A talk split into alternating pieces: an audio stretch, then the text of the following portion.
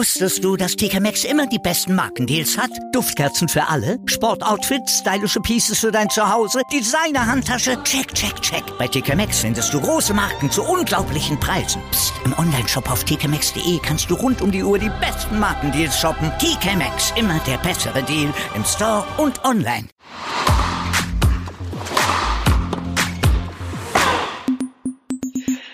Neue Woche, neue Folge. Wir freuen uns über eine neue Folge von Crosscode, Folge Nummer drei, um genau zu sein. Tennis natürlich wieder im Fokus und die Australian Open, die liegen hinter uns. Heißt also, Stefan ist auch wieder an meiner Seite. Stefan, du hattest recht. Chapeau, du bist der Tennisgott. So nenne ich dich ab sofort. Also wir hatten nämlich, äh, wer es nicht weiß, getippt, wer es ins Finale schafft, sowohl bei den Damen als auch bei den Herren und wer dann auch am Ende noch Sieger wird. Und du hattest tatsächlich recht. Herzlichen Glückwunsch. Ich habe keine Ahnung von Tennis und beende damit meine Karriere ab sofort. Ich habe falsch getippt. Ja, nein, so schlimm ist das nicht. Also ähm, deine Tipps waren auch legitim. Ich habe eben auf Osaka, Brady und äh, Djokovic mit Vedev getippt. Aber es ist im Tennis, ähm, weiß man es nie vorher. Und ich bin nur gespannt, was ich von dir kriege. Hast du da, dir da schon was überlegt? Ja, ich habe ja groß getönt, der Sieger bekommt irgendwas. Ich bin eigentlich davon ausgegangen, dass ich natürlich die Siegerin bin und einen schönen Blumenstrauß krieg. Nee, ähm, du kriegst von mir äh, einen gelben Tennisball. der goldene Tennisball sozusagen. Nee, ich überlege mir irgendwas. Ich habe ehrlich gesagt auch keine kreative Idee. Vielleicht kriegst du auch ein Match gegen mich und dann lasse ich dich gewinnen. Ist doch auch nett, oder? ja. Also man muss sagen, du hattest recht, Stefan. Also herzlichen Glückwunsch nochmal. Ähm, und ich freue mich sehr. Wir sind nämlich schon zu dritt und er hat auch schon ein bisschen äh, mitgegrinst, weil Sascha, ich weiß gar nicht, Sascha Bayen ist bei uns. Also Tennis-Coach, war auch mal Hitting-Partner, äh, muss man dazu sagen, von Serena Williams. Also hat schon sehr, sehr viel erlebt. Momentan eben äh, Trainer von Karolina Pliskova. Schön, dass du dir die Zeit nimmst, Sascha. Und danke, danke, dass ich hier sein darf. Hättest du auch richtig getippt, was die Finalspiele angeht? Hängt von ab. Ich wollte gerade wissen, wann habt ihr losgetippt? War das, nach, war, äh, war das beim Halbfinale? Also wenn er... Viertel, Viertelfinale? Viertelfinale, ja. Also Barty war noch dabei. Okay, Viertelfinale mit Brady Finale ist, äh, ist ein sehr mutiger Tipp. Also da ziehe ich meinen Hut. Hätte ich nicht drauf gedacht, ne? hätte ich nicht drauf getippt, muss ich sagen. Ja, ich wollte, ich wollte auch nur Laura widersprechen.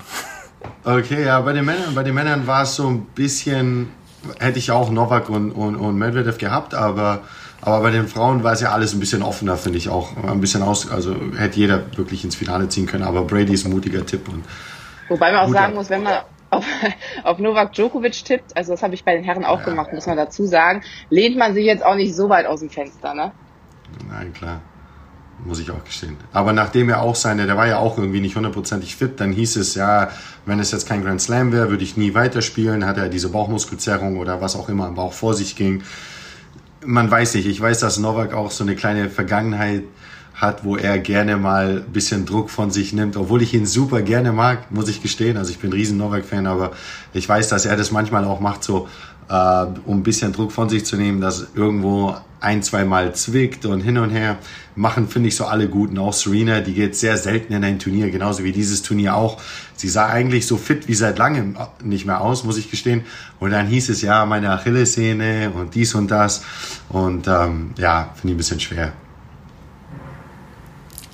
Ja, also ich glaube, das haben wir, das hast du gut, das haben wir eigentlich letzte Woche auch so ähnlich gesagt. Also bei Djokovic, ich sag, der hatte was, der ist da auch verletzt, aber er ist halt, er wirkt halt oft, dass er da sehr sensibel ist mit seinem Körper und dass er es mhm. halt dann das Schlimmste gerne annimmt. Ähm, er hat nach dem Halbfinale und Finale jetzt wunderbar gesagt, da ist nichts, also er spürt nichts mehr, er hat schon noch was, aber er spürt nichts und er ist ähm, topfit. Deswegen, das fand ich klasse von ihm, dass er da jetzt nicht auch noch hier, ja, ich habe selbst verletzt gewonnen. Ähm, ja, und bei Serena haben wir letztes Mal auch schon gelobt, wie sie sich wirklich sehr, sehr gut bewegt hat. Ja. Aber dazu ja. kommen wir ja gleich. Fangen wir, fangen wir mal mit dem Herrenfinale an, oder Laura?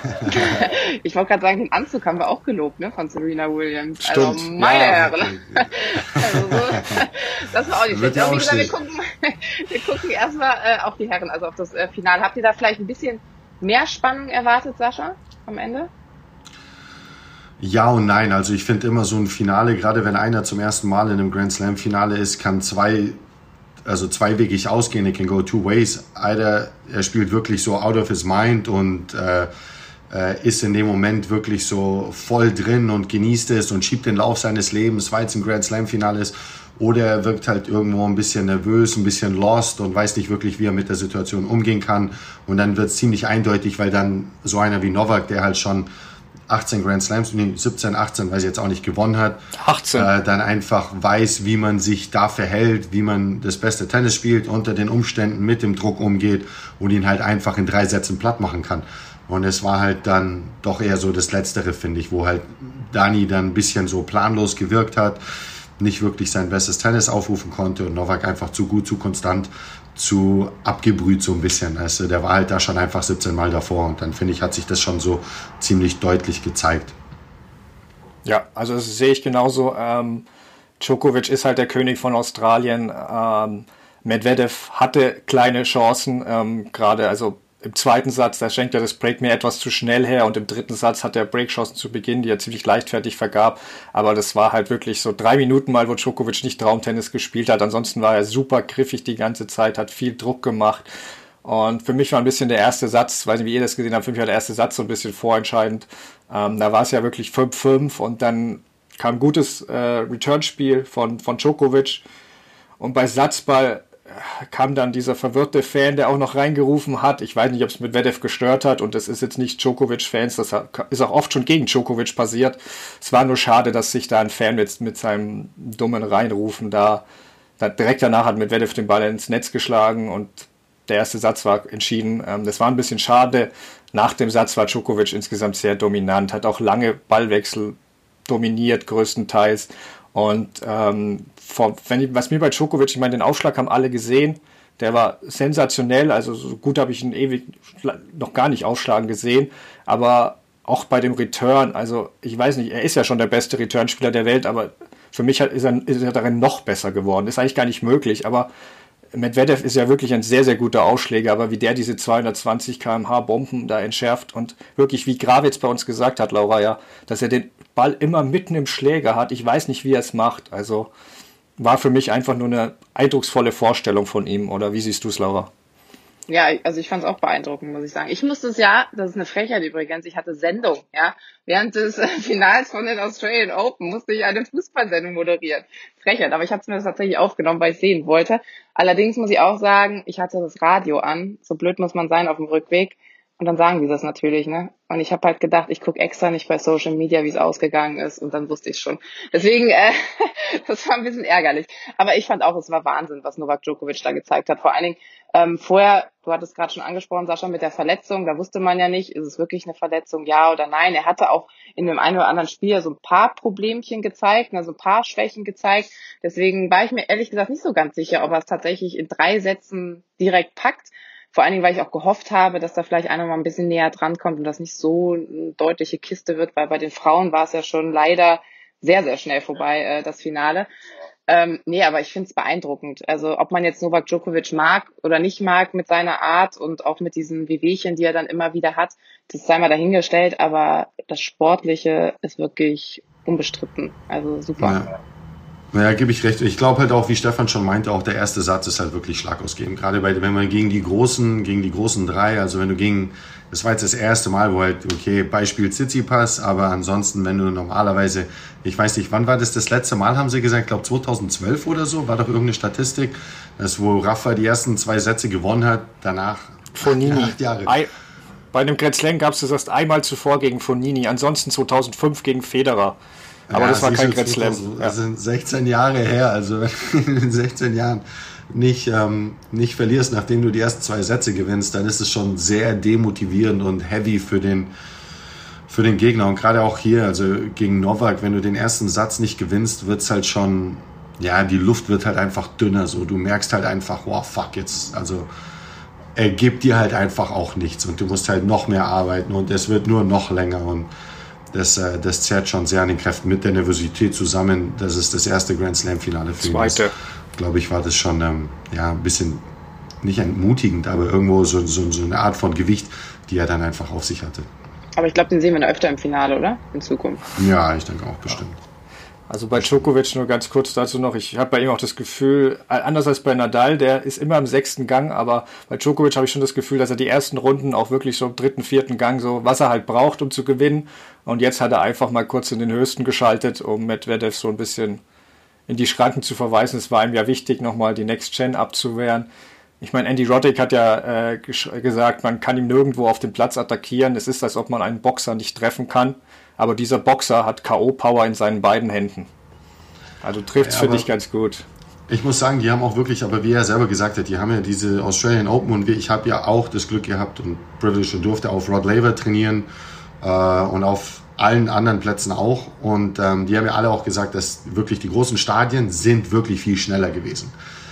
Aber ich muss ja sagen, dass in Australien für mich zum Beispiel der größte Unterschied zwischen den Plätzen immer war von dem großen Stadion und dann, wenn du von Court Nummer, weiß ich nicht, Court Nummer 3 zum Beispiel oder von den offenen gekommen bist, die haben sich zum Beispiel genauso angefühlt wie die großen Stadien dieses Jahr.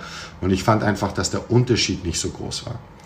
Woran auch immer das liegt, ob das jetzt draußen damit zu tun hat, dass da so viele Staub, Staub von den Blüten, von den Blättchen irgendwie kleben bleiben auf dem Platz oder die einfach viel mehr benutzt werden mit Trainingseinheiten und allem drum und dran.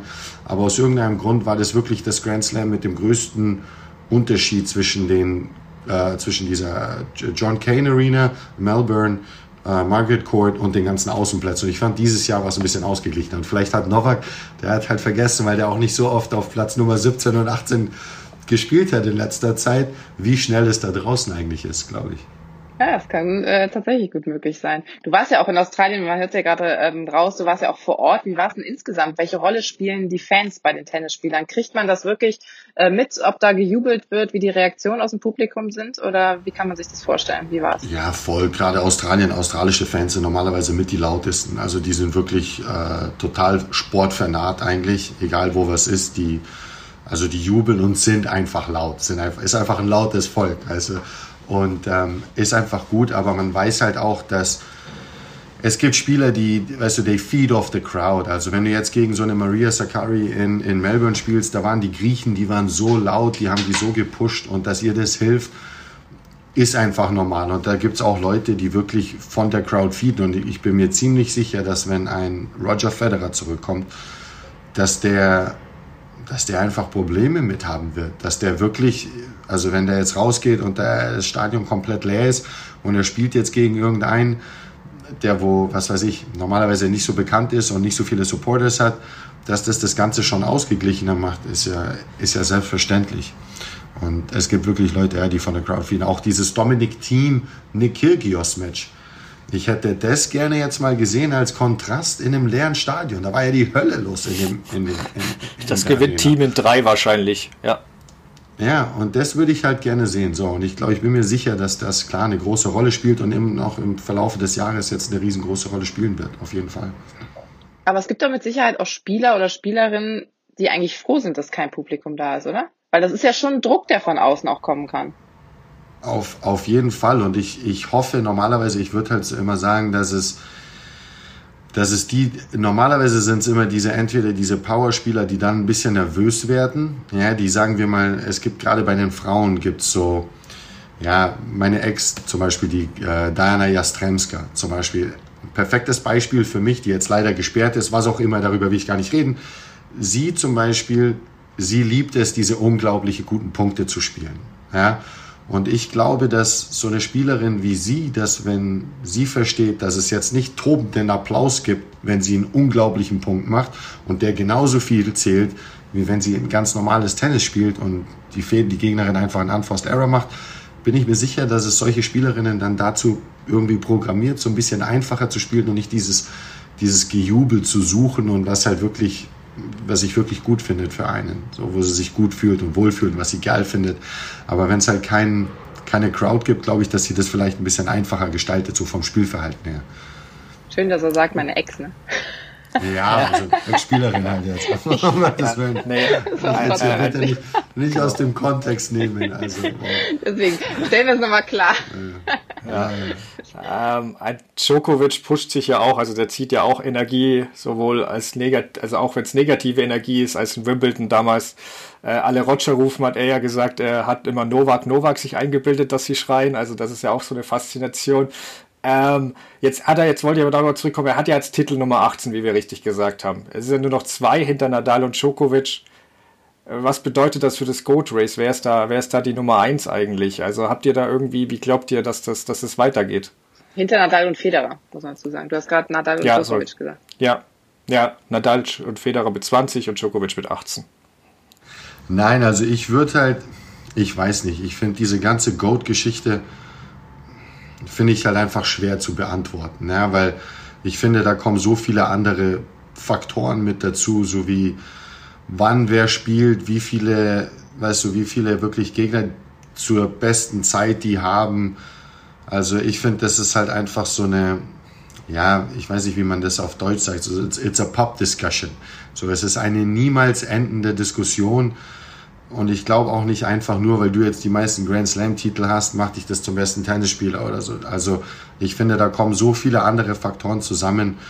Und ähm, ich, so, ich finde einfach nur, wir sollten es wirklich äh, genießen und we should appreciate, dass die großen drei noch so lange mitspielen können und hoffentlich noch irgendwie zwei, dreimal aufeinander kommen. Und ähm, ja, wer auch immer der beste Tennisspieler aller Zeiten ist, weiß ich nicht, ich, ich, ich dürfte das gar nicht, also who am I to judge? Also wie soll ich das anders sagen, weißt du, ich bin eh niemand. Und dann finde ich das ein bisschen schwer zu beantworten, ganz ehrlich. Vor allem, ich finde auch die drei sind so unterschiedlich, ne? Ich finde, das ist, kommt ja noch dazu. Also auch was den Spielstil angeht, das ist so unterschiedlich. Also gut, ich glaube ehrlich gesagt, Roger Federer, boah, es wäre eine Sensation, wenn er nochmal so ein Ding holt. Ich weiß nicht, ob das wirklich nochmal passieren wird. Ähm, wer weiß, wie lange er überhaupt noch wirklich auf dem Tenniscourt unterwegs sein wird. Aber ich finde trotzdem, so wie Sascha eigentlich gesagt hat, ne, jeder ist auch irgendwie anders und besonders in seiner Art und Weise. Ich finde das schwierig, da zu sagen, nur weil einer einen Titel mehr geholt hat oder zwei Titel mehr geholt hat, dass er dann der Beste ist, boah, weiß ich nicht. Also ähm, genießen, einfach nur zugucken, genießen und äh, vielleicht ja wirklich nochmal, dass irgendwer da auf irgendwen trifft im großen Finale, wo auch immer. Also das fände ich schon cool so ein Federer-Djokovic-Finale oder Nadal-Federer, so, das fände ich schon cool. Ja, Nee, also ihr habt das, ich sehe es ganz genauso wie ihr. Ähm, ich würde mir wünschen, dass alle mit der gleichen Anzahl sogar enden, damit das vielleicht ein bisschen. das, ein ist, bisschen das, ist die, das ist die Frage noch einfacher macht zu beantworten. Ja, ja, genau, das ist das. Aber für mich ist es genau wie ihr. Wenn jetzt einer wirklich mit fünf Grand Slam-Titeln am Ende noch mehr rauskommt, dann kann man nochmal diskutieren. Aber ansonsten wegen dem einen Titel, du kannst für jeden Argumente finden. Die einen haben die ATP-Finals, Djokovic und Federer, dafür hat Nadal Olympia-Gold. Kann man jetzt auch diskutieren, was wichtiger ist, ob jetzt inoffizieller Tennisweltmeister oder Olympiasieger. Jeder hat seinen Favoriten und ähm, ich habe mir auch vorgenommen, wie Sascha und Laura, wie ihr beide eigentlich schon gesagt habt, wirklich das Spiel der drei noch zu genießen, solange wir es haben. Und auch vielleicht bricht irgendwann wirklich einer noch die Rekorde, aber ich finde sie wirklich die perfekte Symbiose, die drei auch, die sich einfach gegenseitig wirklich auch pushen und jeder profitiert meiner Meinung nach auch vom anderen, weil sie sind dadurch, dass die drei, die haben sich gegenseitig unbesiegbar gemacht, finde ich, weil ähm, und ich glaube auch, dass ein Federer nur noch spielt, weil es die anderen beiden gibt. Ich glaube, dass die wirklich, Djokovic sagt ja auch, er wird so lange spielen, bis er den Rekord hat. Also ich glaube wirklich, dass wir alle davon profitieren, deswegen sollten die Fans auch froh sein, dass es die anderen gibt. Also das ist meine Meinung. Aber ist es vielleicht bei den Frauen leichter, wenn man da an Serena Williams denkt, die natürlich, also so viele hat wie, also ich weiß gar nicht, wer kommt denn danach mit den Titeln äh, überhaupt momentan? Offiziell ist halt, ja, Margaret Court ist halt offiziell noch vorne, aber die hat ja früher, also ich finde, die dürfte man halt eigentlich nicht dazu zählen, ja, weil sie halt, ja, andere Zeit und vier Matches, um Grand Slam zu gewinnen oder so. Das habe hab ich genauso gesagt. Die hat Australian Open gewonnen, als sonst elfmal, als sonst keiner hingereist ist. Habe ich genauso in der letzten Folge. Sehe ich wie du, für mich ist Serena vorne. Ähm, aber sie beschäftigt sie offenbar doch irgendwie noch. Also sagt sie zumindest, dass sie ja. schon noch im Kopf hat. das kannst, kannst du mir glauben, dass die das beschäftigt. Aber das glaubt man irgendwie bei der nicht. Ich finde, die wirkt immer so total also ich finde jetzt, wo sie Mama geworden ist, noch entspannter irgendwie. Also ich glaube, sie hat auch gemerkt, es gibt vielleicht auch noch andere Sachen im Leben, außer eben nur Tennis, Tennis, Tennis. Äh, wie siehst du das? Du kennst sie ja. Nein. Nein. Also sie ist bestimmt entspannter geworden abseits des Platzes, aber wenn sie auf dem Platz ist, ist sie trotzdem immer noch Serena und sie ist nicht Mutter und sie will immer noch so sehr gewinnen wie davor und sie will ganz, ganz sicher diese 24 erreichen. Das ist so, that, that there is no doubt, dass es halt keine Zweifel gibt. Und ähm, ich glaube, dass das so einer der wenigen Gründe ist, warum sie überhaupt noch richtig, richtig mitspielt und richtig will. So dass es wirklich einfach nichts mehr gibt, dass einer sagen kann, so, ja, aber sie hat einen mehr. So, obwohl sie halt, wie Stefan schon meinte vorhin, einfach, ja, Australian Open gewonnen hat, wo keiner hingereist ist oder so. Und sie ist wirklich, ja, sie ist halt, was sie auszeichnet, sie ist einfach zu ehrgeizig dafür. Ja, und ich glaube im Moment, ich glaube im Moment, das Problem mit ihr, gut, sie hat auch gegen Naomi, also gegen eine unglaublich gute Spielerin, verloren, aber nichtsdestotrotz, ich glaube, dass in den vergangenen Finals, zum Beispiel gegen Andrescu oder ja, wo es halt auch war, dass teilweise sie wollte es ein bisschen zu sehr. Und ich glaube, das hat man auch ja, in der Reaktion Naomi, wo ich mit Naomi unterwegs war, in dem Finale gesehen, dass ja, wenn du etwas zu sehr willst, ist es im Endeffekt genauso schlimm, wie wenn du es nicht genug willst. Ja, und ich glaube, dass sie muss so diese Balance finden jetzt im Moment ein bisschen zwischen ich will's, aber ich darf mich da nicht verkrampfen und ich darf es nicht zwanghaft wollen, ich darf es nicht probieren zu erzwingen, sondern ja, es einfach irgendwie so auf sich zukommen lassen, während ich dafür arbeite und während ich dafür die richtigen Entscheidungen treffe, was um Gottes Willen super, super schwer ist. Aber ja, ich glaube, im Moment will sie es einen Tick zu sehr. Ich war jetzt natürlich nicht so nah dran wie Sascha, aber ich hatte auch immer den Eindruck in den Finals, also das hast du schon gesagt, auch, sie ist auch fast immer nicht gut gestartet, also gegen Andreescu und auch gegen Halep damals war sie, war sie sehr nervös. Halep hat dann ein perfektes Match gemacht mit zwei Unforced Error im ganzen Match, also so, so gut habe ich sie auch noch nie gesehen. Aber ich glaube schon, dass sie das irgendwie beschäftigt. Was, was ich noch ganz interessant finde, wenn wir noch mal kurz wechseln, ähm, Djokovic könnte ja, wenn er die anderen beiden erreicht haben, auch noch schauen, ob er Serena erreicht. Das ist ja auch noch möglich. Dass er dann auch noch die, die erreichen will. Aber ähm, wie, wie seht ihr nur, wenn wir kurz nochmal zu den Männern kommen, bevor wir zu, mit Serena weitermachen, ähm, die, die Next Gen, also Laura, auch du, die Big Three haben, also Djokovic hat da wieder ein eindeutiges Zeichen gesetzt an die, hey, an uns kommt ihr noch nicht vorbei. Also nicht auf unserem jeweiligen Lieblingsbelag zumindestens.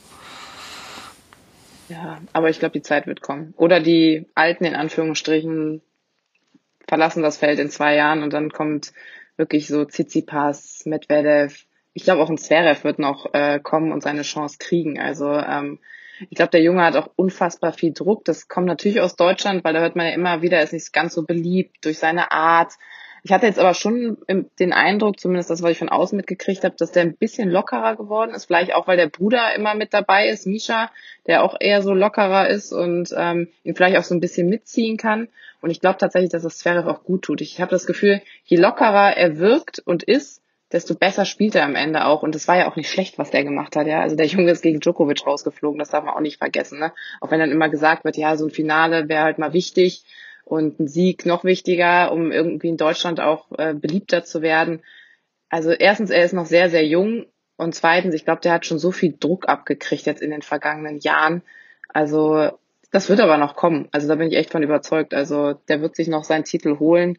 Und ähm, wie gesagt, die anderen Jungen, also das macht ja auch Spaß, denen zuzugucken. Ne? Auch da sind ja coole Typen irgendwie dabei. Äh, die sich wahrscheinlich noch ein bisschen entwickeln müssen, die ein bisschen cooler noch sein müssen. Aber ganz ehrlich, wenn du das erste Mal im Grand Slam Finale stehst, also ich stand leider nie im Grand Slam Finale, aber also ich glaube, ich würde mir auch in die Hose machen. Und wenn du dann noch den Joker dann auf der anderen Seite hast, dann würde ich auch denken, Gottes Willen, was mache ich hier eigentlich? Also das darf man alles nicht vergessen, oder Sascha? Hm.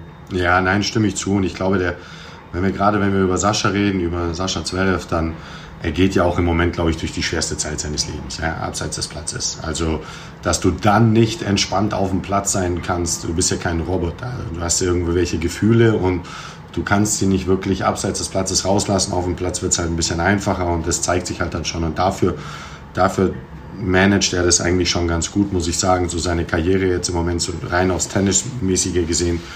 Und ähm, ja, ist wirklich, ist wirklich nicht leicht, was der gerade durchmacht. Aber klar, gibt viele Next-Gen-Spieler.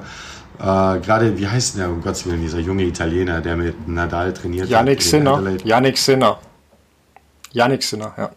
Der, der Sinner, also über den ja, von dem halten ja auch viel, sieht auch unglaublich talentiert aus. Alle noch so ein bisschen schlaksig, weil sie halt auch nicht richtig ausgebaut sind als Männer, also keine Muskeln. Da kommt noch ein bisschen was dazu, glaube ich, auch in den nächsten Jahren, dass sie gerade auf den Grand Slams in den, in den fünf Sätzen mithalten können mit den großen Jungs. Weil gerade bei der jüngeren Generation finde ich halt immer so, die verbrauchen zu viel Energie bei allem anderen als beim Spielen selbst. Weißt du, da sind Emotionen, dann haben sie ihre Routine noch nicht dann ist halt nicht alles so geordnet, wo das so ein bisschen flüssiger abläuft und, und, und die sich wirklich nur aufs Tennis konzentrieren können und die 100% von ihrer täglichen Energie, was sie haben, da irgendwie 98% reinstecken. Und ich glaube, sobald die das so ein bisschen rausfinden und noch ein bisschen Muskeln draufpacken, dann, dann wird es schon. Warum trainierst du eigentlich Frauen und nicht Männer, Sascha? Fällt mir in dem Warum? Sinne Schöner Übergang. ähm, Warum? Ich, äh, ich hatte genug Angebote auch von Männern, aber das hat sich irgendwie, ich weiß nicht, ich finde halt so, also es muss halt Sinn machen. Okay, ich muss halt irgendwo was sehen, wo ich jetzt sagen kann, okay, das reizt mich wirklich und es hat absolut nichts mit Geld zu tun. Ich hatte gute Angebote von Jungs in der Vergangenheit, aber es hat halt irgendwo gefehlt. Ich finde halt immer so auch gerade Jungs, so die Angebote, was ich hatte, die wollten halt dann, dass ich mit ihnen 25 Wochen im Jahr mache, so ungefähr. Und da bin ich halt dann so ein bisschen, ja, weißt du, dann bin ich halt nur fürs halbe Jahr verantwortlich so und das gefällt mir halt irgendwie nicht. Ich will halt Verantwortung, ich habe Lust drauf und das Einzige, was ich finde, ist halt bei den Frauen, wenn du gute Arbeit leistest, macht sich das schneller bemerkbar, so als Trainer, weil diese die Top 3 einfach nicht so weit weg sind, wie wir gerade gesagt haben, von dem Rest und ich finde halt, dass jeder einen Grand Slam gewinnen kann, jeder einen Tausender gewinnen kann. Und das macht es halt als Trainer so interessant für mich, dass wenn ich weiß, ja, okay, mit der, ah, wenn die das und das haben könnte, dann, dann könnte die auch, was weiß ich, Wimbledon gewinnen oder French Open oder irgendwie sowas. Und da finde ich halt, das finde ich halt als Trainer, finde ich halt unglaublich geil. Und man muss ja gestehen, man spielt halt oder ist dabei, um große Titel zu gewinnen, auch als Trainer. Und dann, ja, Deswegen glaube ich. Das macht mir noch Hoffnung. Jede kann Grand Slam-Titel gewinnen. Das macht mir Hoffnung. Schaffe ich es auch noch. Genau, wir müssen einmal spielen und dann schauen, ja, vielleicht brauchst du noch ein bisschen mehr. Ich glaube, dann siehst du genau das, was du gerade angesprochen hast. Genau, alles klar. Aber jetzt hast du, ja genau, jemanden, den du zum ersten Grand Slam-Titel geführt hast, ist Naomi Osaka, wenn wir bei den Frauen sind und zum Finale, über Finale sprechen. Naomi ist ja die dritte Spielerin nach Monika Sellisch und Roger Federer, die jetzt die ersten vier Grand Slam Finals gewonnen hat, was ich eine unglaubliche Statistik finde. Ähm, zwei absolute Legenden und Naomi eben. Äh, ja, wie habt ihr das Finale gesehen ähm, und was, was glaubt ihr? Dominiert Osaka jetzt wirklich ähm, den Sport äh, oder das Tennis ein bisschen, wie es davor bei den Damen nicht der Fall war? Ja, ich glaube schon. Also muss ich ganz ehrlich zugeben, ich glaube schon.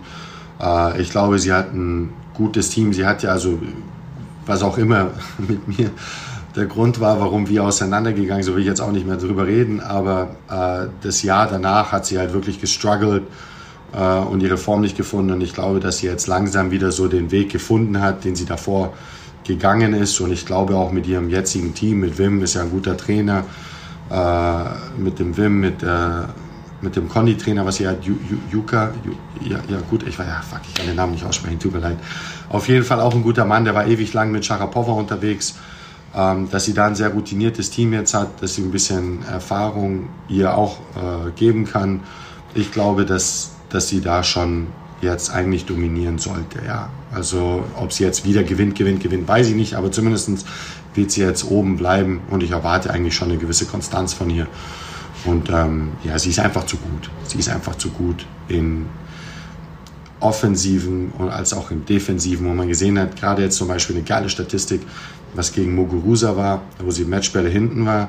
Von dem Zeitpunkt hat sie in den nächsten, ich glaube, es waren entweder 22 oder 20 Bällen kein Unforced Error mehr gemacht. Und das zeichnet sie halt einfach aus. So, dass wenn es wirklich drauf ankommt, sie sich sagt, okay, das mache ich nicht mehr. Und musst sie halt wirklich vom Platz schlagen. Ja, das war wirklich Djoko, Djokovic. Also wie Djokovic fand ich, was Osaka da gemacht hat. Für mich war das Spiel gegen Muguruza auch ähm, das Finale. War für mich das beste Spiel von der Qualität.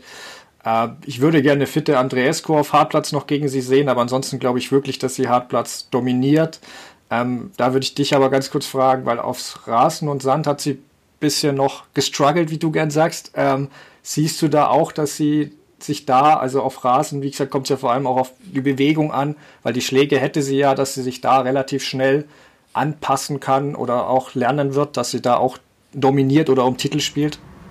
Ich glaube schon. Also mich wundert es ehrlich gesagt. Also, weil ich glaube halt wirklich, dass gut, das Einzige ist halt, also auf Rasen jetzt, weil sie rutscht halt gerne auf Hartplatz. Ja. Sie rutscht halt gerne raus, gerade zur Vorhand, das wird halt ein bisschen schwer. Auf Rasen ist das ein bisschen schwer, du musst halt den Ball eher auslaufen. Also du brauchst eine andere Beinarbeit ein bisschen. Aber sie ist da wirklich relativ talentiert. Und normalerweise, wenn sie, gerade auf Rasen auch, wenn du die Spielerin bist, die die andere Spielerin sofort in die Defensive bringt, wird es halt echt schwer. Und sie hat diesen guten Aufschlag, der nach außen geht, schön auf der Vorhand auf Deuce und dann Open Court in die Rückhand rein. Das macht sie ganz gut. So dieses, es ist, wie sagt man so, äh, Brot und Wasser oder irgendwie auf Deutsch.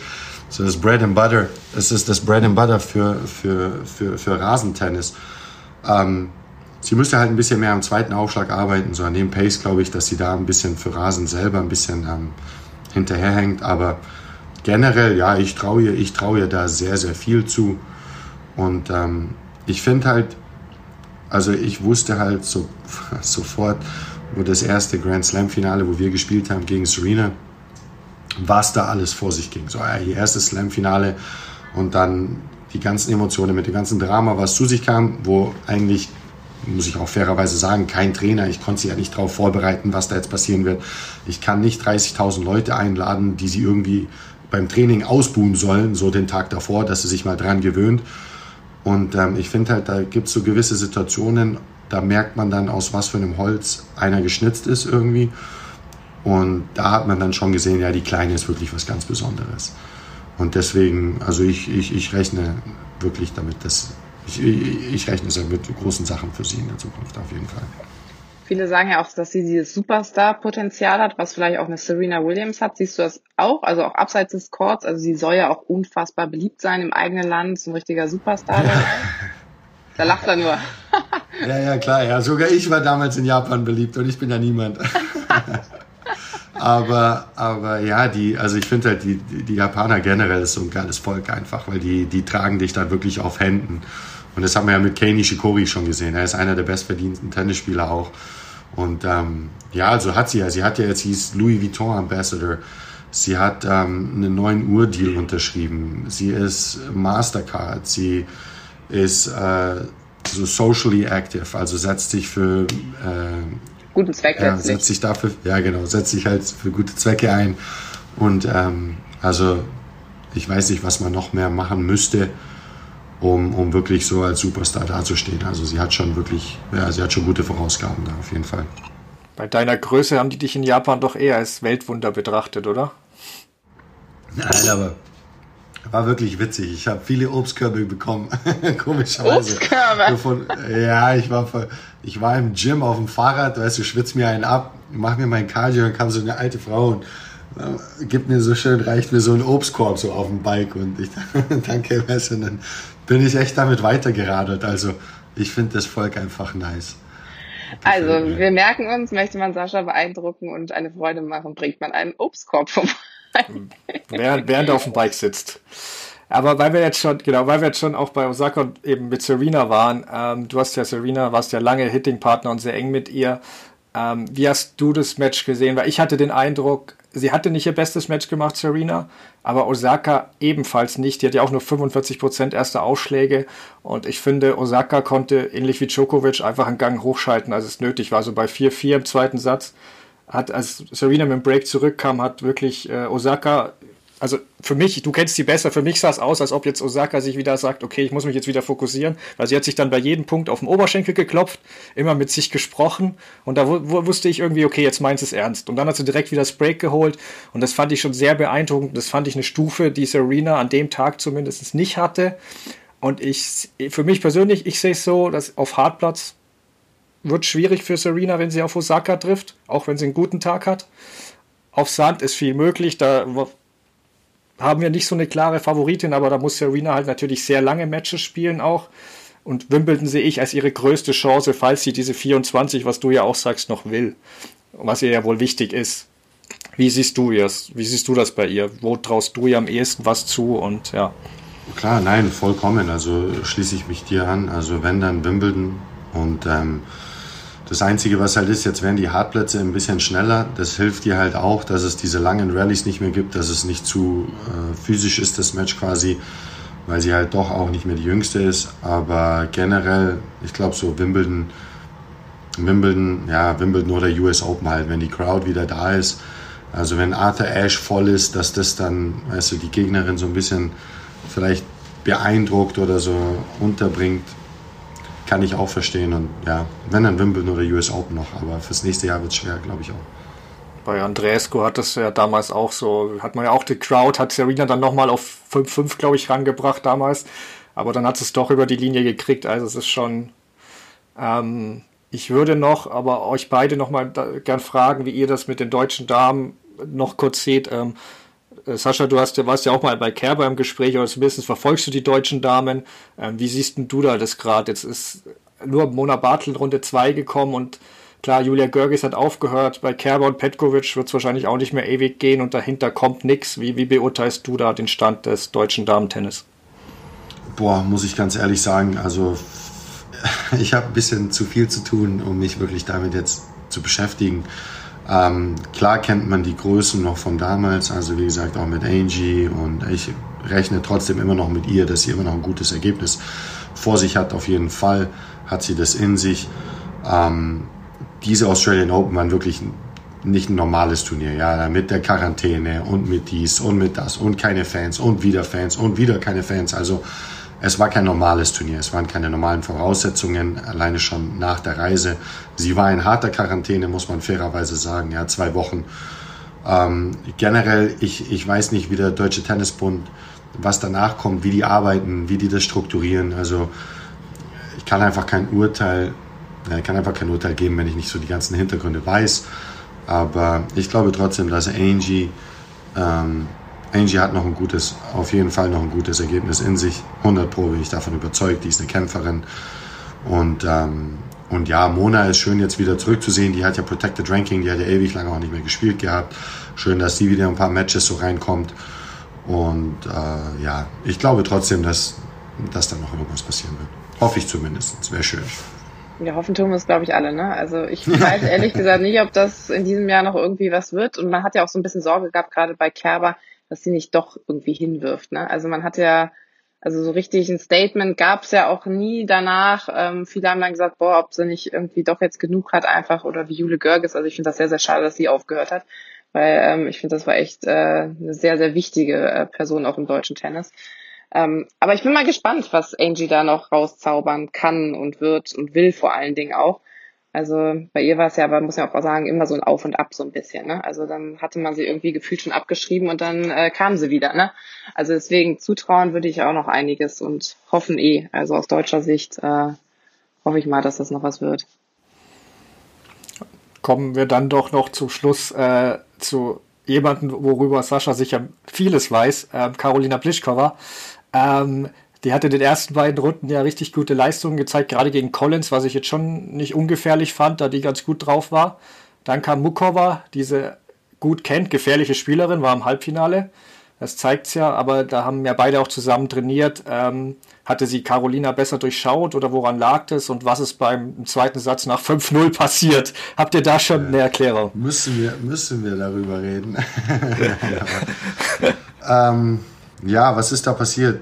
Wie gesagt, vorhin, vorhin habe ich das Beispiel mit Serena erklärt. So, wenn jemand etwas zu sehr will, dann ist es nicht, ist es genauso schlimm, wie wenn man es nicht genug will. Ja, und bei ihr, was ich halt so schade finde, ist, dass die Kaya, also die Carolina, sie will wirklich. Ja, sie will, weil alle reden so, ja, du hast alles gewonnen, nur kein Grand Slam und hin und her, du warst Nummer eins, aber bist quasi nicht wirklich eine Nummer eins, weil du nie einen Grand Slam gewonnen hast. Und was mir halt so ein bisschen wehtut irgendwie bei ihr gerade zu sehen, ist, dass sie es zeigt, es sieht so aus, als würde sie es nicht wollen, als wäre es ihr egal, als, als würde sie auf dem Platz stehen und ja, whatever und hat wieder schlechte Laune und hin und her. Wenn ich aber mit ihr abseits des Platzes rede oder wir das analysieren und so, du merkst richtig, dass sie das einfach zu sehr will und sie wirklich leider ein bisschen da erstarrt. Okay, also sie wird so ein bisschen stiff. Ähm, sie, sie, ja, sie kann einfach nicht ihr bestes Tennis abrufen und weiß, weiß im Moment leider nicht genau, wie sie diese Nervosität, was ja eigentlich was Gutes ist, weil das zeigt, so dass du, it shows that you care, it shows that you want. Weil wenn du nicht nervös wirst, dann ist es dir komplett egal. So. Und ich probiere gerade so ein bisschen beizubringen, dass das alles okay ist und wir probieren gerade noch, ähm, gerade wenn jetzt so eine Situation wie 5-0 ist, wir arbeiten jetzt an zwei, drei Sachen, die ihr hoffentlich helfen dann, wenn sie auf der Bank sitzt, dass der Mindset jetzt nicht in eine Richtung driftet, sondern in eine ganz andere geht. So nicht den natürlichen Weg, sondern wirklich ins komplett andere. Und da probiert sie ein bisschen äh, positiver zu bleiben und nur wirklich zu fokussieren auf die Dinge, die sie kontrollieren kann. Und ob es jetzt, weißt du, 5-0 steht und sie jetzt zweimal ihren Aufschlag verliert, weil die andere gut spielt oder nicht gut spielt, völlig egal. Es gibt so gewisse Gedankenvorgänge, wovon ich überzeugt bin, die dir einfach in solchen Situationen helfen. Und es gibt Gedankenvorgänge, die dann dich in irgendeine Art Spiral ähm, halt runterziehen und es dir wirklich nicht ermöglichen lassen, dein bestes Tennis zu spielen. Und da probieren wir halt gerade ein bisschen dran zu arbeiten, weil wir waren jetzt auch gerade auf dem Platz, weil die kann richtig gut Tennis spielen. Also die, die kann richtig schnell spielen, die kann gut aufschlagen. Und wenn sie wirklich 80, 85 Prozent davon abrufen kann, dann gewinnt sie auch so ein Ding, bin ich mir sicher. Also zumindest kommt sie weiter als dritte Runde. Aber nichtsdestotrotz, Hut ab vor Carolina Muchova auch natürlich, äh, dass sie das Match für uns, also gegen uns gewonnen hat und dann auch ins Halbfinale gekommen ist, zeigt ja auch nur ihre Leistung und dass sie es eigentlich verdient hat. Also, Wie schwer ist es immer, sich auf eine neue Spielerin einzustellen? Also ich kann mir vorstellen, jeder ist ja anders, jeder braucht was anderes und als Trainer musst du dich ja irgendwie auch anpassen. Ne? Also kannst du nicht sagen, ich ziehe das eine durch und das muss auf jede Spielerin passen. Nein, um Gottes Willen nicht. Also ich finde ja, das ist so diese alte Mentalität, so dieses My Way oder Highway und ich bin halt da relativ anpassbar, glaube ich, weil ich jetzt auch, ich glaube halt, also mit einer Amerikanerin, mit einer Weißrussin, mit einer Tschechin, mit einer Japanerin, also das sind ja alles verschiedene Herkünfte, die verschiedene Hintergrundgeschichten haben, alles komplett andere Mentalitäten äh, andere Spielertypen, ob jetzt Caroline, wo ich jetzt mit ihr zusammen war, komplett ein bisschen defensiver eingestellt. Äh, Carolina jetzt nur, weißt du, ein, zwei, drei Shots vielleicht max, weil sie jetzt auch, ist kein Geheimnis, jetzt die größte Läuferin ist und defensiv so stark ist. Also da bin ich halt dankbar irgendwo, dass ich immer irgendwo einen Weg finde, das Beste aus einem rauszuholen und ich hoffe halt, dass ich jetzt auch ihr da ein bisschen helfen kann. Aber es ist unglaublich wichtig, weil auch jetzt sie, so eine Carolina Pliskova, weiß nicht, was ich jetzt für, ja, für die Naomi getan habe, so alles so, what I sacrificed for her. Und ich finde so, das ist immer so das Schwerste für mich, das Schwerste für mich als Trainer, weil ich habe halt die Hochzeit meiner Mutter verpasst, ich habe die Hochzeit meiner Schwester verpasst, ich habe von meinem besten Freund, also ich habe so alles Mögliche verpasst, was man verpassen kann in den letzten 15 Jahren. Und wenn ich jetzt zum Beispiel mit der Caroline jetzt anfange hier und jetzt heiratet meine kleine Schwester und nach zwei Monaten sage ich, du pass auf, ich kann da vielleicht nicht zum Turnier, ich würde so gern meine Schwester bei der Hochzeit, weil sie so einmal sein, dann finde ich halt, dann weiß sie nicht, ja, äh, weißt du jetzt, der Sascha will jetzt nach zwei Monaten schon, will er frei haben, weil er zur Hochzeit von seiner Schwester will. Sie weiß halt nicht, was ich jetzt für die anderen schon geopfert habe, um hier zu sein, um in der Position zu sein und so. Und das finde ich halt ein bisschen schwer immer, aber ist okay. Es macht mir noch unglaublich Spaß. Ich bin bereit, diese extra Meile zu gehen ich mache alles mit. Wir pushen uns gegenseitig im Kondi, äh, was wir jetzt dann gleich auch wieder haben. Und ähm, wie gesagt, also ich, ich würde es im Moment noch nicht anders wollen. Und solange mir das noch so leicht fällt, mache ich das noch. Und wenn nicht, dann gebe ich Stunden. Dann passt. Äh, meine letzte Frage noch dazu, wie, wie, wie geht es jetzt mit der Tour weiter? Wie, geht's, wie, wie plant ihr das? Einige haben ja die Bubble an einem Ort vorgeschlagen. Und ja, und wie ist deine und Carolinas Haltung dazu mit, äh, mit all diesen ja, Schwierigkeiten, die aktuell da warten? Ja, also wir haben, ja, also gut, Klar wäre es einfacher, wenn man das irgendwie so wie die NBA macht, also drei Turniere oder so, dass man jetzt drei, vier Wochen lang einen Ort aussucht, alles in der Bubble, ohne hin und her reisen, alle drin bleiben. Aber es gibt Turniere, ich bin super dankbar dafür, ich weiß, dass Carolina super dankbar dafür ist. Und ähm, ja, mit uns geht es jetzt mit Doha weiter. Wir fliegen jetzt nach Doha, dann Dubai. Äh, Indian Wells findet ja nicht statt, aber wir wissen, dass Florida sicher stattfinden wird mit Miami. Und gut, also ich denke mal, dass die, dass die, ist halt schwer, ist halt schwer, die ganzen Turniere an einem Ort zu haben, weil die anderen Turniere, Entschuldige, die anderen Turniere halt dafür auch wirklich Geld verlieren halt einfach. Und ja, solange es Turniere gibt, mir persönlich ist es egal wo oder wie. Und ähm, Hauptsache, ich bin dankbar, dass ich einen Job habe drüber und ich kann arbeiten und mehr brauche ich nicht. Ob ich jetzt zwei Wochen in Quarantäne muss oder nicht, solange ich Handeln habe, WLAN und ein Fernsehen passt. ja, und ich glaube, äh, alle normalen Tennisspieler, die freuen sich, wenn dann irgendwann wieder die Plätze überhaupt äh, offen haben und man ein paar Bälle wieder schlagen kann. Also ich hoffe und glaube fest daran, dass das jetzt vielleicht im Frühjahr irgendwann wieder der Fall ist, wenn es draußen schön warm ist und äh, dann alle wieder ganz normal Tennis spielen können, Stefan, ne? Dann setzt du alles um, was du bei den Australian Open abgeguckt hast. Absolut. Und dann kriege ich ja noch mein Match mit dir.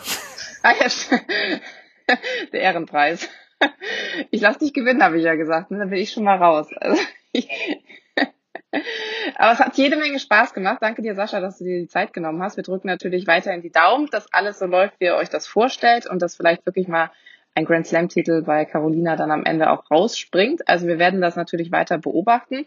Und Stefan, uns gibt's dann spätestens wieder, wenn das nächste große Turnier ansteht. Hoffentlich, wenn alles nach Plan läuft, dann die French Open. Ne? Also abonniert uns, dann verpasst ihr keine Folge. So sieht's aus. Also bis bald.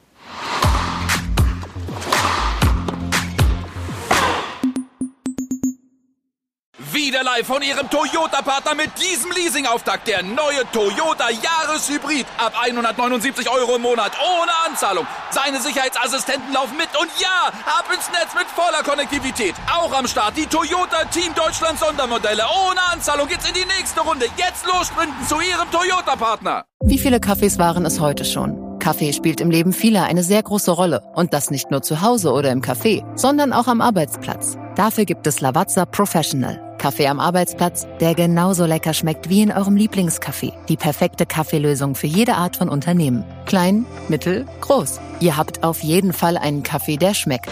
Die richtige Motivation für eure Arbeitstage. Alle Infos zu Lavazza Professional findet ihr auf lavazzapro.de mit allen Kaffeelösungen für euer Büro. Wusstest du, dass TK Maxx immer die besten Markendeals hat? Duftkerzen für alle, Sportoutfits, stylische Pieces für dein Zuhause, Designer-Handtasche, check, check, check. Bei TK Maxx findest du große Marken zu unglaublichen Preisen. Psst. im Onlineshop auf tkmaxx.de kannst du rund um die Uhr die besten Markendeals shoppen. TK Maxx, immer der bessere Deal im Store und online.